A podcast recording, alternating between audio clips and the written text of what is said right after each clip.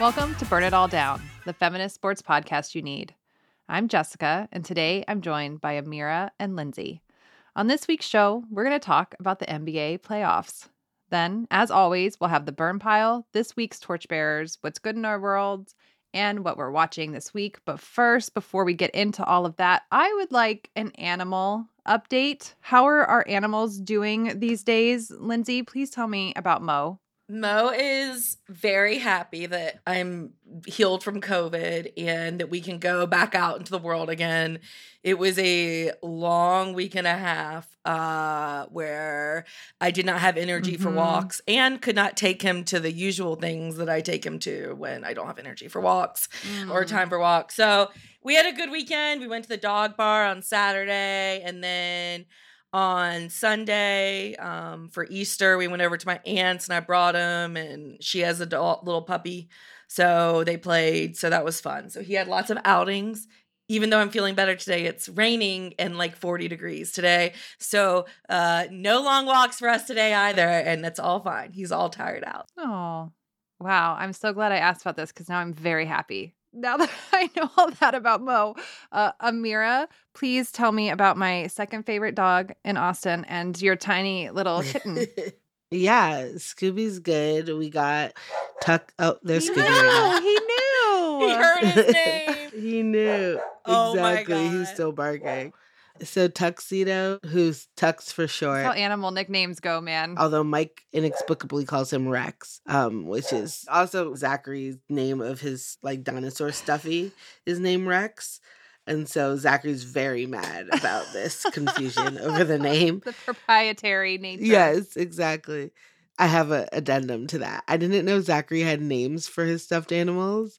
And so he was reciting them in the car the other day.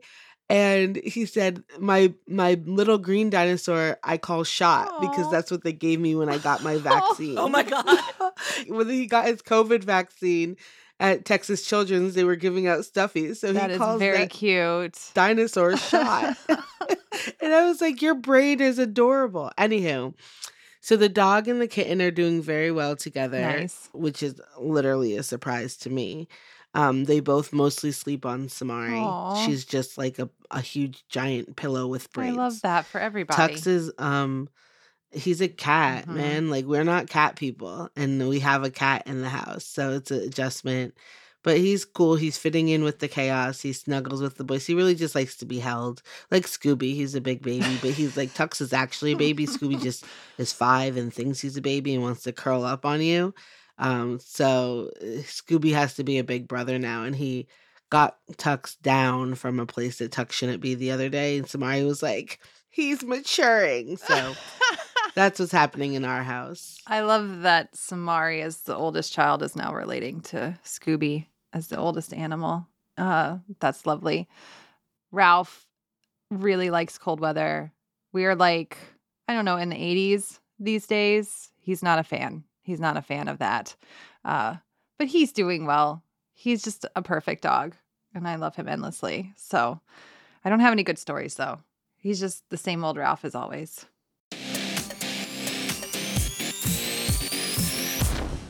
The NBA playoffs have started. We will get to who is in and who is playing whom, but first, we're going to back it up a little bit and discuss the play in tournament, which is now in its second year. So, for those who might not know, the play in tournament is a series of winner take all games that feature the seventh, eighth, ninth, and 10th seeds in both conferences. This new format allows 20 of the league's 30 teams to compete in the postseason.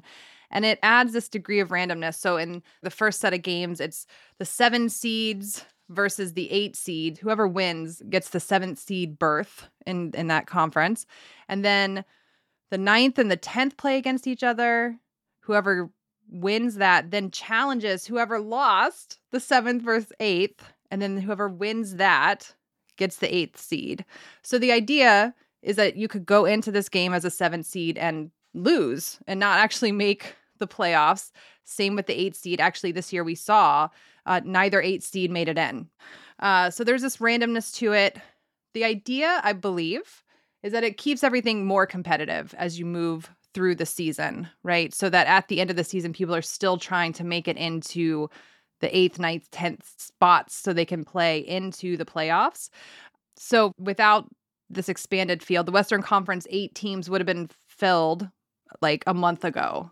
There was a concrete example I read from the Washington Post, Ben Golliver. He talked about the New Orleans Pelicans. They started the season, apparently. They won one game and lost 12. Um, with no play in, the Pelicans would have had little reason to consider bringing back Zion. They might not have rolled the dice to trade for CJ McCollum. Their season would have effectively been over in November. And here they are in the playoffs now.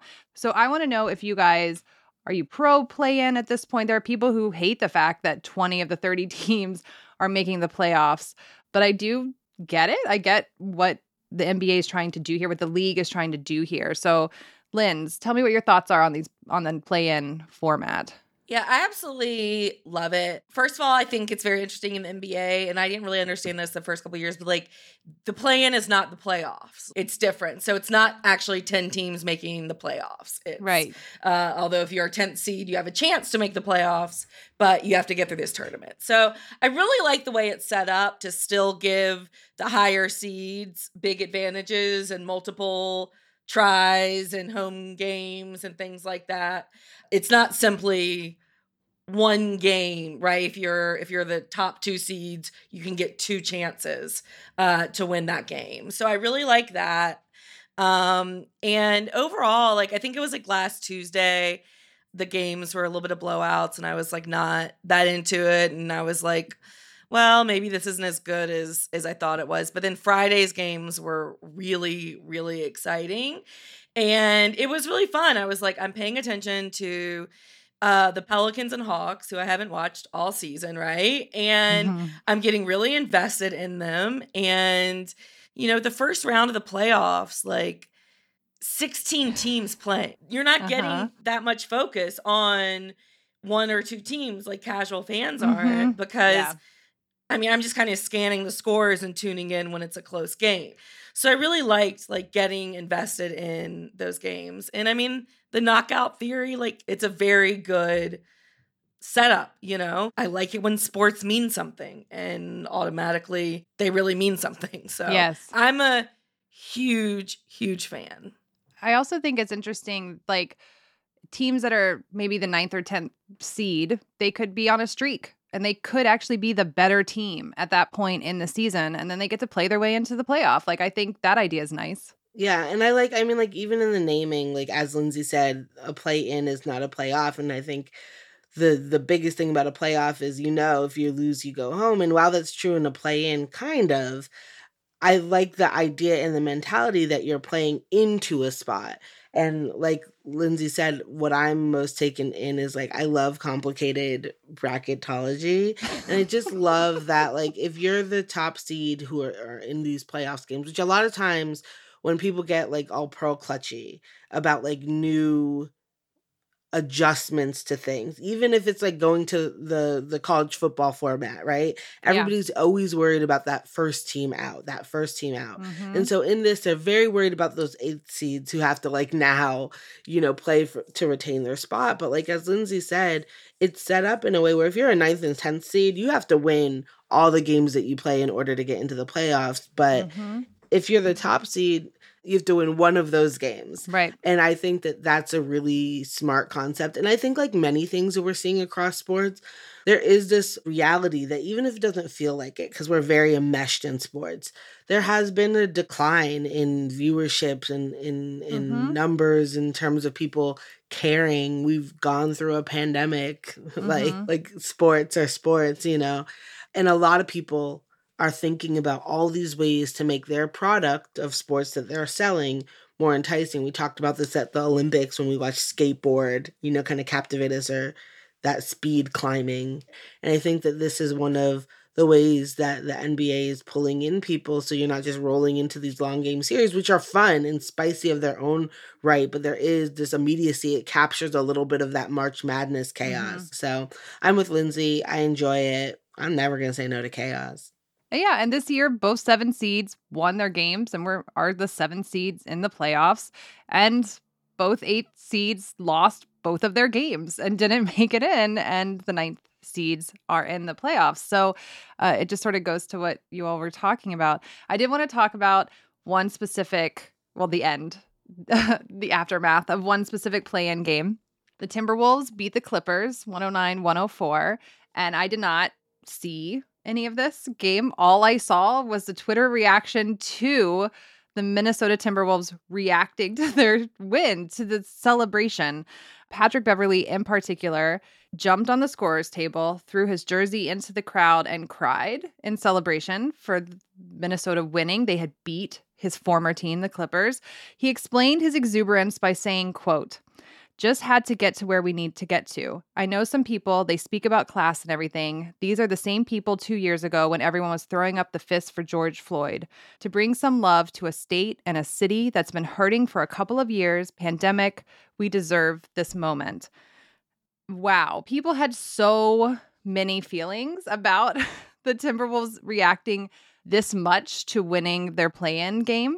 Uh, and it just made me think Amira has recently talked about Naomi Osaka at Indian Wells. It's a beautiful discussion in episode 242 about emotions there. And then this weekend, Aaron and I were watching the Austin FC game. It was a mess, mess, mess. They got down. Uh, and then in the last 10 minutes of regulation, they came back. The equalizer goal was scored by this guy named Danny Hoesen. He barely played last year because he was injured. This was only his second time on the field this year we were screaming when he scored this goal, like scared the dog, the whole thing. And then they panned to and he's just flat faced, nothing, giving us nothing. This is not fair at all. But Aaron and I were like, what's wrong with him? Why isn't he happy? Like, we're happy. Uh, the dude's still playing a game. They had only equalized. They still had a goal to go if they were going to win, which they ended up doing it.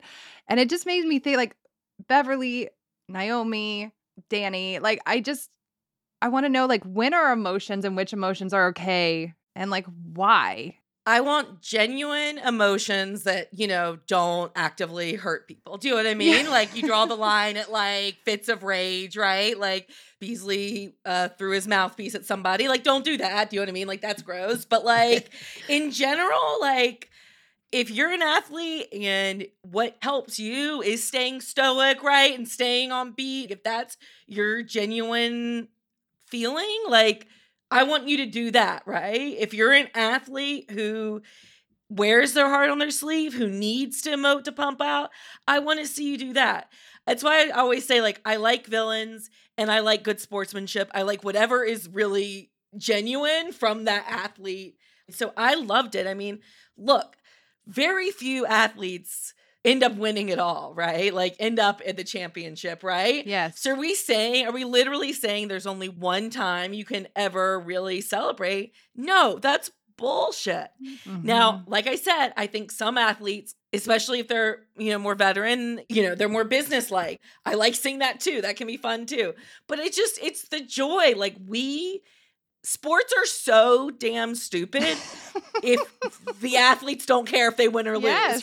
Like yes. if you if you just think about sports just like as they are, they're ridiculous. So like the only thing that makes them worth anything is like caring if you win or lose. And so please celebrate. Please cry and be upset when you lose. Please have emotions. Like it matters. I want it to matter. Yeah, and that's so interesting when I'm thinking about like how Aaron and I were so excited about this Austin FC game that really means almost nothing. Like we as fans were emoting like on such a high level for a game that didn't like what does it really even mean? Uh so yeah, the idea that like Patrick Beverley's not going to do his thing after they win, but for him was a personal win and a, and a big deal. Uh Amira, how do you feel about this? Well, I'm like in this kind of mixed zone because I feel like there's sometimes a disconnect between the emotional resonance as somebody watching it. Like y'all just said, we go through all of those very big emotions, and all of us have very big emotions. So we are oftentimes like crying and cheering and laughing. Mhm. And I think that you can see that disconnect. I've seen it in terms of people who are like so mad at a loss Right. that they are then looking at the athletes who play for their favorite sports teams and like mad that they're talking to people on the other team that they have been friends with their entire lives. like that they are going to hug or saying good game to because this is their job and at the end of the day, like yeah, they're mad, but sometimes you process that differently. You know, I think about Yes. that immediacy a lot is like what the cameras catch in terms of emotion is a sliver. It is a moment. Sometimes it's just a snapshot and then boom, you're off to like 60 minutes or something, you know. And I think that there's also a difference of like when there's high stakes games, you can have immediate emotional reaction. And that might change by the time you get in front of cameras or by the time you get in front of a media presser after. And we've talked about this Mhm. through like Naomi before. Maybe you're not ready. Like maybe the next morning you would be more tempered. And so I think a lot about this like, I know I'm emotional, but sometimes my emotions don't necessarily make sense or they're not legible. Like I'm the type of person who cries when I'm frustrated. Yep. But I'm thinking about if somebody had a camera in my face, what those tears would mean mediated through a lens versus how I'm feeling in the moment. And so that's what I think about when I come to emotions. But I think for me, it's part and parcel of just like generally feeling like we want our sports a certain way and we want reactions to map on to like ours and sometimes they do and when they do you get that high that ecstasy of feeling like oh my god austin fc just did this improbable comeback and like i'm getting these capital letters text from jess and i'm excited and jessica's excited and the players are excited and that's exciting right and then sometimes when they're a little out of step with each other i find that we sit in this disconnect Yeah. Y'all are so smart. Uh so let's talk at the actual playoffs. I'm going to start with the Western Conference. So on the Western side, we have Phoenix is the overall one versus the New Orleans Pelicans, who we talked about. Uh, Memphis versus Minnesota, who we just talked about. Golden State versus Denver, and Dallas versus Utah. I did want to talk about Minnesota over Memphis. Minnesota actually won the first game against Memphis. Uh, this is this incredible CBS Sports lead about this game. It said, "quote Behind an extraordinary performance from Anthony Edwards in his playoff debut, the Minnesota Timberwolves took a 1-0 lead in their first round series with a 130 to 117 victory against the Memphis Grizzlies on Saturday." Edwards, who doesn't turn 21 until August, so then I felt like the oldest lady who's ever lived. Edwards, who doesn't turn 21 until August, scored 36 points on 12 for 23 shooting with six assists, one steal, and two blocks, leading the Wolves to their first game one victory since 2004. This is also the first time Minnesota has led in a playoff series since 2004. And I'm bringing this up because in a lot of the write ups on Beverley, there are people that were like, well, they're just going to go get stomped by Memphis when they get to the next round. And look at this. Amazing. I also want to shout out Karl-Anthony Towns. He's been through a lot. This man had a great game 29 points, 13 rebounds, three assists, two blocks. The other thing with Memphis, I've talked about it before. I love Ja Morant. He had an amazing two arm dunk. He scored 32 points in the game. But I also wanted to mention he is so wild. Like Aaron and I were just watching clips of him last night because the New York Times had this great piece about him called A Magician Up There. And what they did was interview all these people who quote unquote fly in their jobs aerialists, skateboarders, um, skydivers, and ask them to watch clips of Ja Morant and then describe what it's like to watch him fly on the court. So it's just delightful. So I think that is going to be a really exciting matchup to keep watching um, to see if Memphis can actually pull this out behind Ja or if Minnesota does what everyone said was unthinkable when they won their play-in game. Um, the other thing in the Western Conference is Dallas. Luka's injured, and no one knows when he's coming back. And that team just can't seem to win without him, I feel like. Um, do you guys have any Western Conference thoughts? I will just say the Warriors look really good, and They do. They It do. is so much fun to see Steph, Clay, and Draymond uh, playing well together. And Steph and Clay are just pure joy, like out there on the basketball court. And the Warriors, uh, you know, I'm pumped for them. I'm I am pumped for them. Yeah. Yeah. Good luck to Denver, is what we're saying. Good luck to Denver. Sorry, Jokic, love you, but yeah. Amira. Yeah, no, I don't care about the Western Conference. totally fair. So let's do let's let's do Eastern.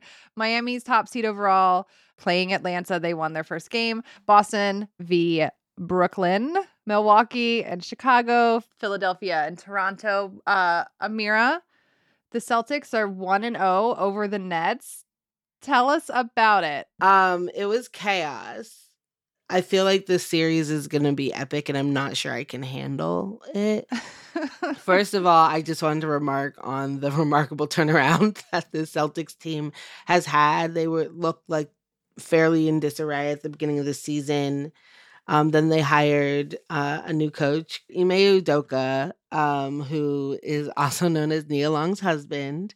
And he's the first head coach of African descent. And um, he has got these folks playing good, like together. He's like coaching, like you're like, ah, coaching.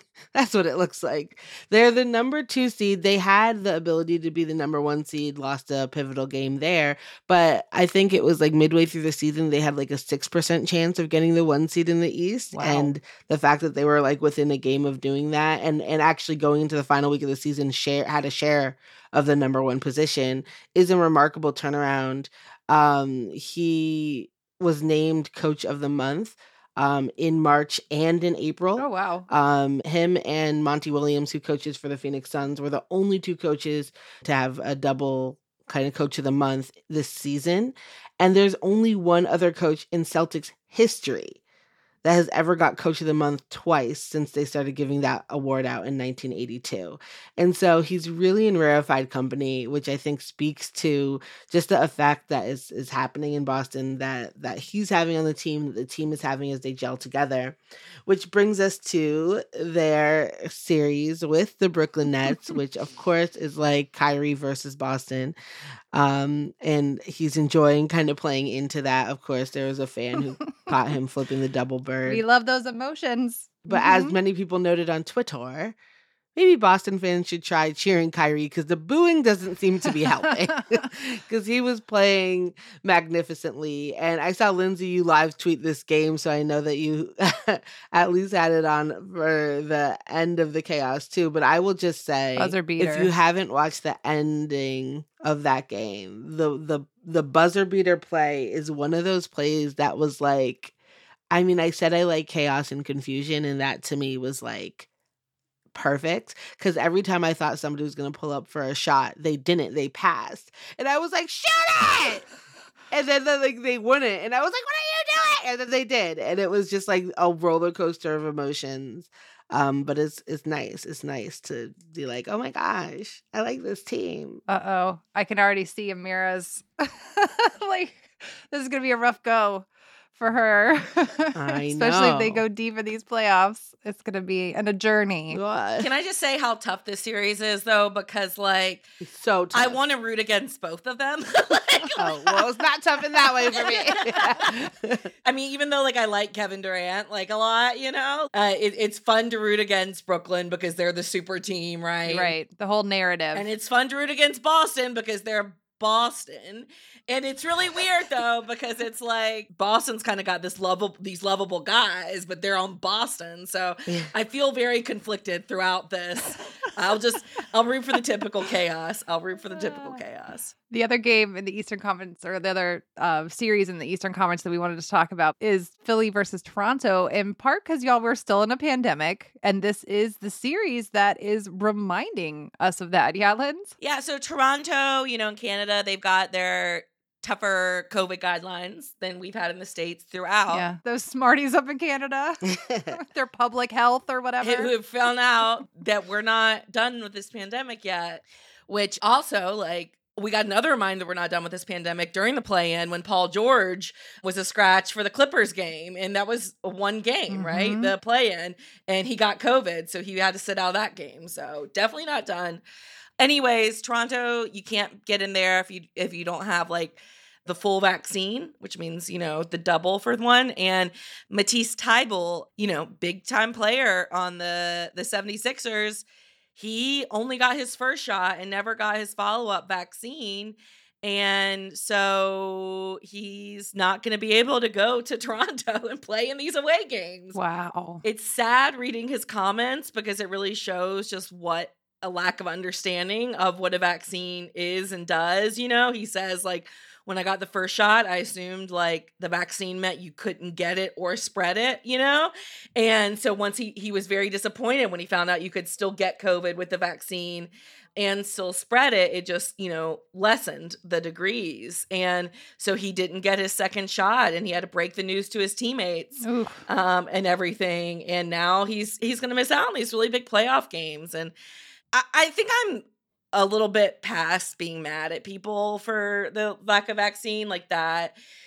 That emotion has worn off, and I'm just sad. You know, it just makes me Mhm. sad um, about the lack of information, about the fact that like we're still here, and but um, the way the 76ers crushed Toronto in that game one, um, maybe it's the break Toronto needs um, even things up. But he will not be playing games three, four, or if it goes to game six, game six.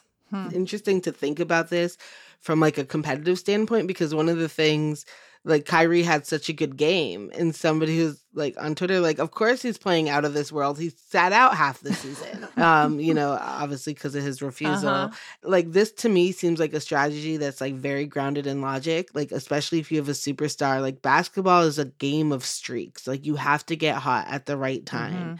and I feel like, especially with some of the aging superstars that we see, is like if you know you got like three, four good months in you, I would sit out the first half of the bum ass season too. And just like, like, I mean, I'm not saying I would do it because I didn't get vaccinated, but like, I would find a reason to not play. Yeah. Rest your body. But this is when you want to play. you know what I mean? Like, like we're in the Mhm. playoffs. Exactly. yeah. Which is like just why Toronto, like that's a different thing. But like I was thinking about that in terms of Kyrie, like he he's been chilling. yeah, he's ready to go. Uh, now that he has, he finally can. Uh, before we get out of here on this, I want to know who do you think is going to win the whole thing? Amira, is your heart set on Boston? I can't make predictions because I feel like a jinx. Okay, okay, Lindsay. I mean, I want the Suns to win it. Um, that's a very lovable team. They got very close last year, and I would love to see Chris Paul win a championship, even though he's very annoying sometimes. But um, Suns are the best regular season team. I'm rooting for them to win it all. I don't know if that's a prediction, but that's what I want to happen. Yeah, I I agree. I will say when I was reading up on Golden State and how they played in that first game, I was like, uh oh, we might be seeing them in the end. Uh, but yeah, I agree. I I was thinking that it would be nice for Phoenix to pull this one out. Okay, ready? Amira Rose, what are you doing? Do you see three year old Samari? Oh my god! Oh, that's Samari. Go Sussex. Okay, my we have to have that. this is back when she didn't spite me by not cheering for my sports team.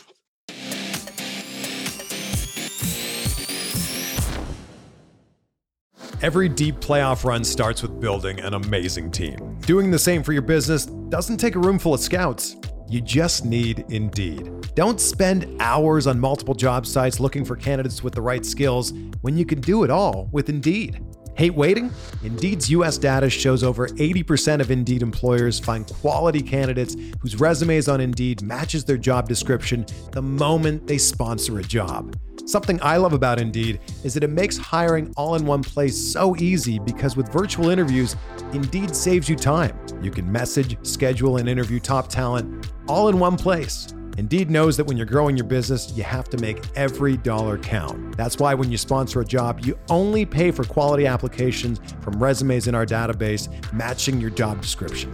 Visit Indeed.com slash BlueWire to start hiring today. Just go to Indeed.com slash BlueWire. That's Indeed.com slash BlueWire. Terms and conditions apply. Cost per application pricing not available for everyone. Need to hire? You need Indeed.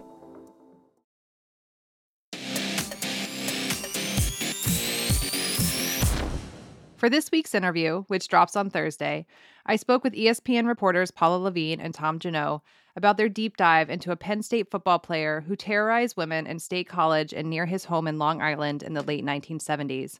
We talked about how they came to this story, why it was important to tell four decades after the fact, the complications of memory and remembering, the long lasting effects of trauma, and what, if anything, is different now than in 1979. You're right. It's it's incredibly tough because it you know memory is is a very um I don't know. It's it's a it's a tricky thing.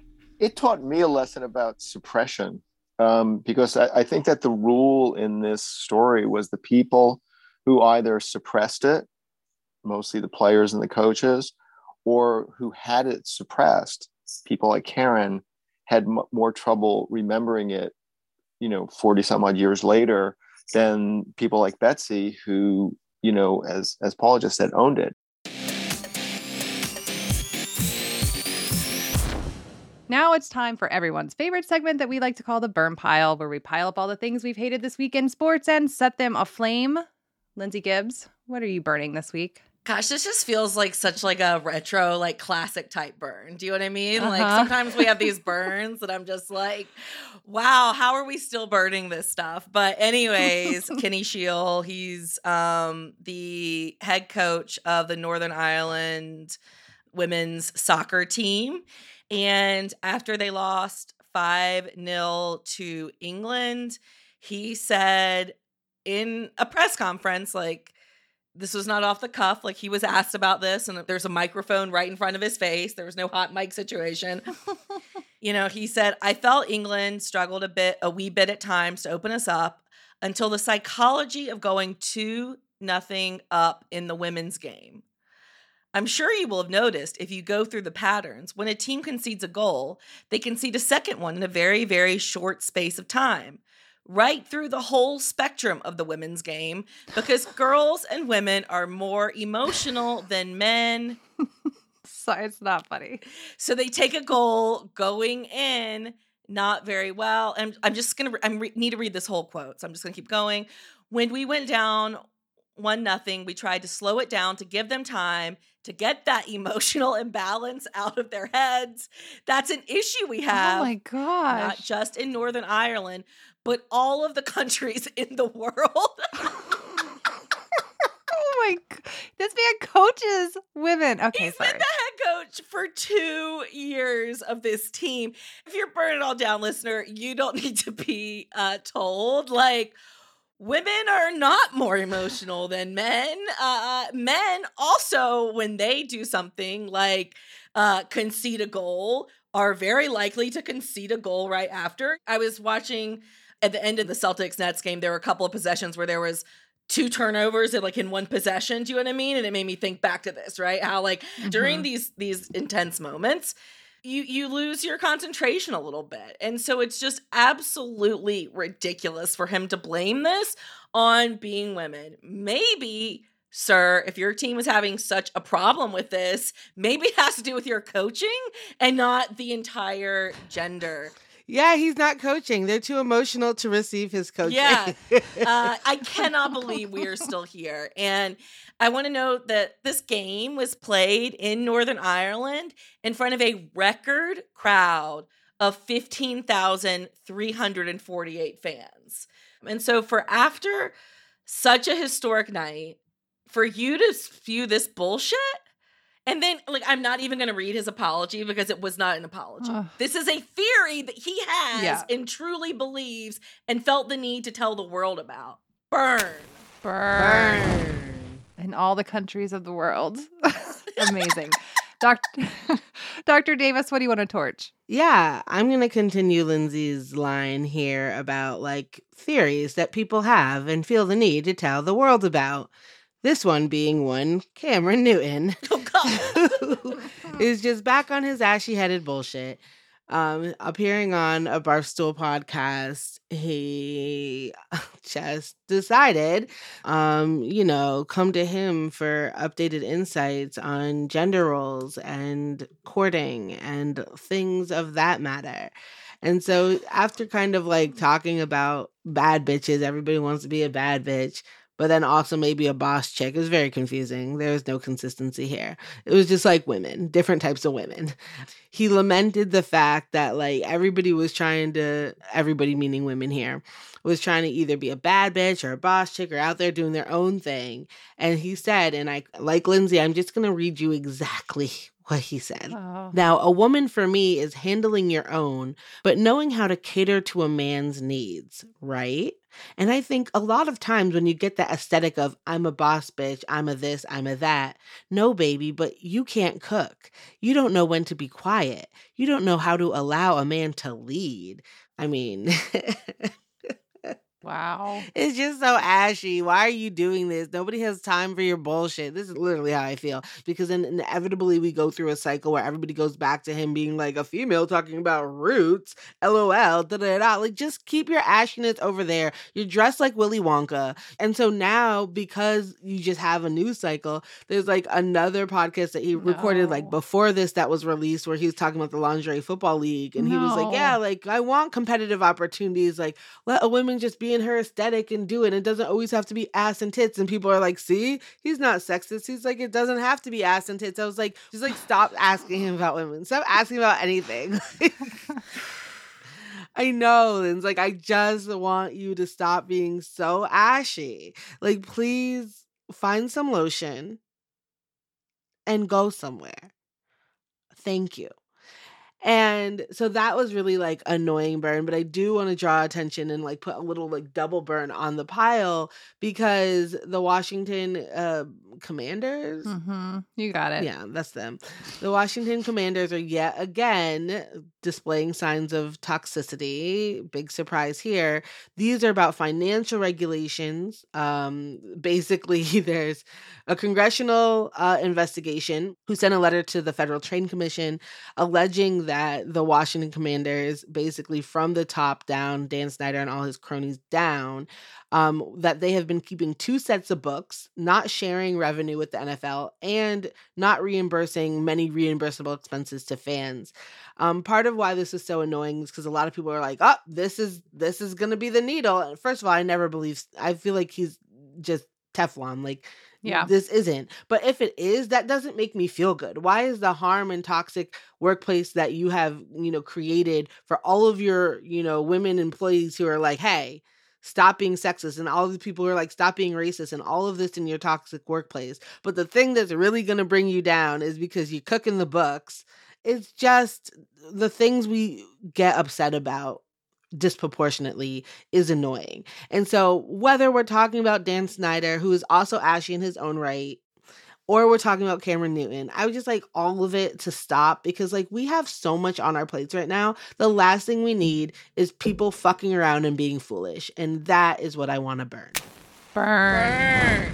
So last week I burned the Portland Timbers front office for pressuring Madison Shanley not to wear her You Knew shirt before singing the national anthem before a Timbers game. I briefly addressed the way the club handled the report of domestic violence by one of their players, Andy Polo.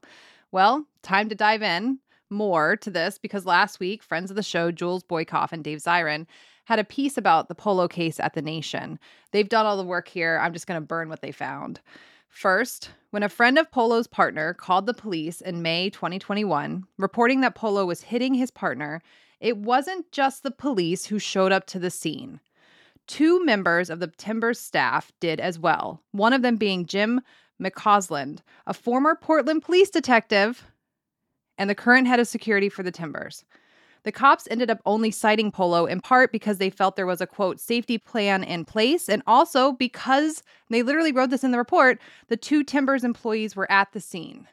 Second, Dave and Jules have listened to the full recording that Polo's partner made of Timbers employees, including Christine Maskell, an attorney and former prosecutor hired by the Timbers to represent Polo, trying to pressure her, the partner, to drop the charges.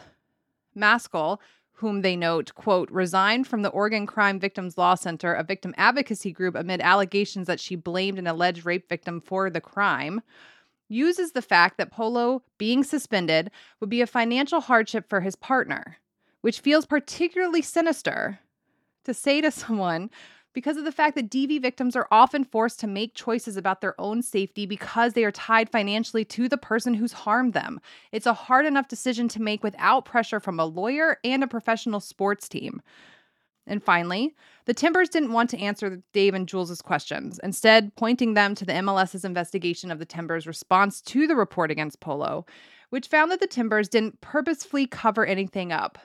But plot twist, the law firm who did that investigation has worked for MLS for decades.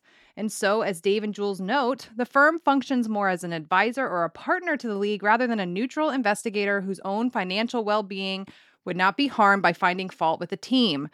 In the end, the MLS only fined the Timbers $25,000 for failing to report the incident to the league. That is $75,000 less than what the owner of the Timbers was fined for publicly disagreeing with the refs a few years back. This all feels bad. It's particularly on my mind right now because my team that I uh, clearly can't say enough about, Austin FC, has a top player, Cecilio Dominguez, who is currently indefinitely suspended by the league for, quote, possible off field misconduct pending an MLS investigation. There's still no definitive word on what this possible misconduct actually is. Y'all know that I would really like to know. So I don't know if it's gendered violence or any kind of violence at all. But I do know that the Polo case, the Timbers response, and the MLS investigation into all of it doesn't make me feel confident that whatever comes out about Dominguez will be the full and accurate story. And that's a shitty feeling as a fan. So I just want to burn it all. Burn. Burn.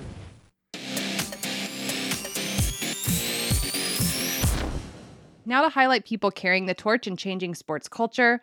First, we have some remembrances this week. Amira, Yeah, rest in peace to Estela Vergen Rodriguez Villanueva, who's a Cuban judoka who won two silver medals at the Olympic Games in Barcelona and Atlanta, and four medals at the Pan American Game, two of them gold. Lindsay, Yeah, rest in peace to Shirley Spork, one of the founders of the LPGA and a prominent teaching pro in women's golf who passed away last week. She was 94. And somehow it was only two weeks ago that she was inducted into the LPGA Hall of Fame. Um, we have got to make sure we get these uh, pioneers their flowers before they're gone, friends. yes. And also rest in peace to Freddy Rincon, former Colombian soccer captain who recently died in a car accident. Rincon played in three World Cups 90, 94, and 98 and scored 17 goals in 84 games for Colombia. All right, now to our torchbearers. Amira, Jacky Hunt-Broersma is running 102 marathons in 102 days and is on track to beat the world record of consecutive marathons, which is currently at 100. Her completion of the Boston Marathon this week, we're recording this on Marathon Day on Patriots Day. Shout out to my Massachusetts folks. That is Marathon 92 for Jacky. She's competing in the para division uh, as a below the knee amputee and is raising money for Amputee Blade Runners, an organization that gives out running prosthetics since these prosthetics can cost tens of thousands of dollars, and insurance companies often consider them a luxury that they will not cover. We will put her GoFundMe link in our show notes, but for now, go Jacky. I love that. Lindsay, Yeah, WNBA draft was last week. Um, we want to shout out uh, Kentucky's Rhyne Howard, who went to the Atlanta Dream as the first pick. Ameshya Williams-Holliday, who went 25th overall to the Indiana Fever. She's from Jackson State and was the first player to be selected from an HBCU in 20 years. And overall, they were just huge viewership numbers 403,000 viewers, um, 20% more than last year's draft, the most viewed draft since 2004. And my interview last week was with um, Jackie Powell, Bleacher Report, and we talked all about the WNBA draft. So go check that out if you missed it. Amira, Yeah, Sopron Basket are the Euro League champions for the first time ever. The team was led by Gabby Williams, who was named the Final Four MVP. The Vancouver All My Relations won the 2022 All Native Basketball Tournament. Shanice Sigsworth and Carolee Antoine both put up 19 points for Vancouver, and Sigsworth was named the MVP. After the game, Vancouver assistant coach Montana Howe said, quote, We've dealt with a lot of adversity, and also being from an urban community, it's really challenging for us to feel connected, and this is everything to us. Linz? Choi Min Jung dominated at the ISU World Short Track Championships, winning three of four individual gold medals to take the overall tournament champion title. Can I get a drum roll, please? Amira, who are our torchbearers this week? Yeah, I got some NCAA gymnastics champions to crown. Oklahoma went from last place after one rotation to winning the program's fifth national title. They just edged out Florida with a 198.2 points to the Gators 198.075. I mean, that is really, really, really tight. Also, shout out to Suni Lee from Auburn, who won the beam title, and Utah's Jaedyn Rucker, who won vault. And my girl, Trinity motherfucking Thomas from Florida, won the all around title, the bars, and the floor. She is your multiple champion, and she is our torchbearer of the week. All right. What is good with y'all this week, Linz? What's good? COVID negative, so that's good. I feel like I've feel like I've lost the last two weeks of my life, so I'm very excited to get back to work stuff. I haven't been this excited to work in a while. uh, I get to I get to go to my co-working spot for like the first time in a month because between NCAA tournament stuff and then COVID, I haven't been. So yeah, I mean honestly, it's just like uh, you know being able to get back into get back into a groove. The weather's well, it was nice over the weekend. It's bad today, but anyways, I'm just just feeling good and excited. You know, able to think about the future. I love it. Amira, what's good? Um, I finally got my medications filled. Yes. So happy. It's been the longest two weeks of my life. Um, me and Jess got to see Howard Bryant yesterday. Our friend Howard Oh. Bryant's in town to do the Denver lecture here at UT. So we had a very nice dinner. It's always nice to see Howard. Um, we talked about teenagers for a very long A time. long time. I also like finished a book deadline thing that was like really important um and I'm feeling kind of good about that. We're approaching the time of year where I'm like uh like confused cuz I don't have as much as my plate on my plate as usual and I'm like what do I do? Um so there's things coming to an end. Prodigies um is airing its final episode uh today at the day we're recording this. Um, but we'll still be telling you about it because I want everybody to go binge it now that we can everything's out.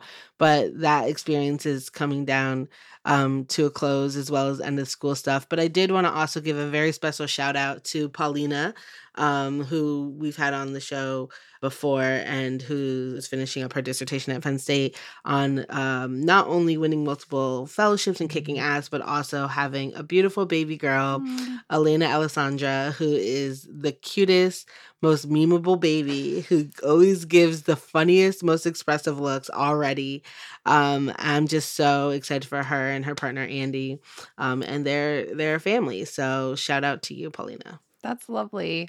Uh, I went to the University of Idaho last week, and I just want to thank everyone uh, who brought me and who came out, specifically Dr. Rebecca Scofield. Uh, we've got to have her on Burn Down. She studies the gay rodeo, and I just want to hear her talk about that for like an hour.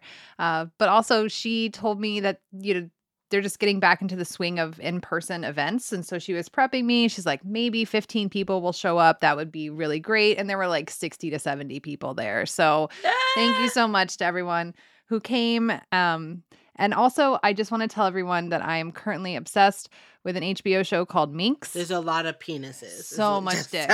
just like FYI, so much dick in that show. But uh it's so so good. To me, it's like the it reminds me so much of Glow, uh, the wrestling show that I loved a lot. It feels like the cousin of that. Uh Mm. and I just it even has the same guy who's like a sad sack husband, like as a sad sack husband in this one that was in Glow.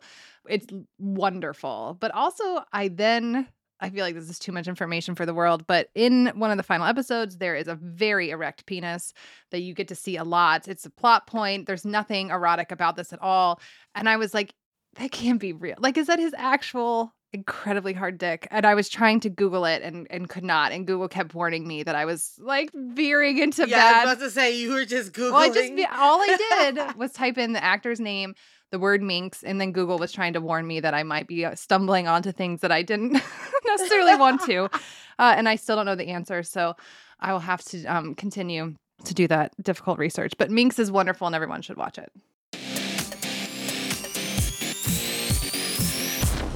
So what we're watching this week, obviously the NBA playoffs have started. Baseball is back. and the NWSL Challenge Cup group stage is still ongoing. That's it for this episode of Burn It All Down. This episode was produced by Tressa Versteg. Shelby Weldon does our website, episode transcripts, and social media.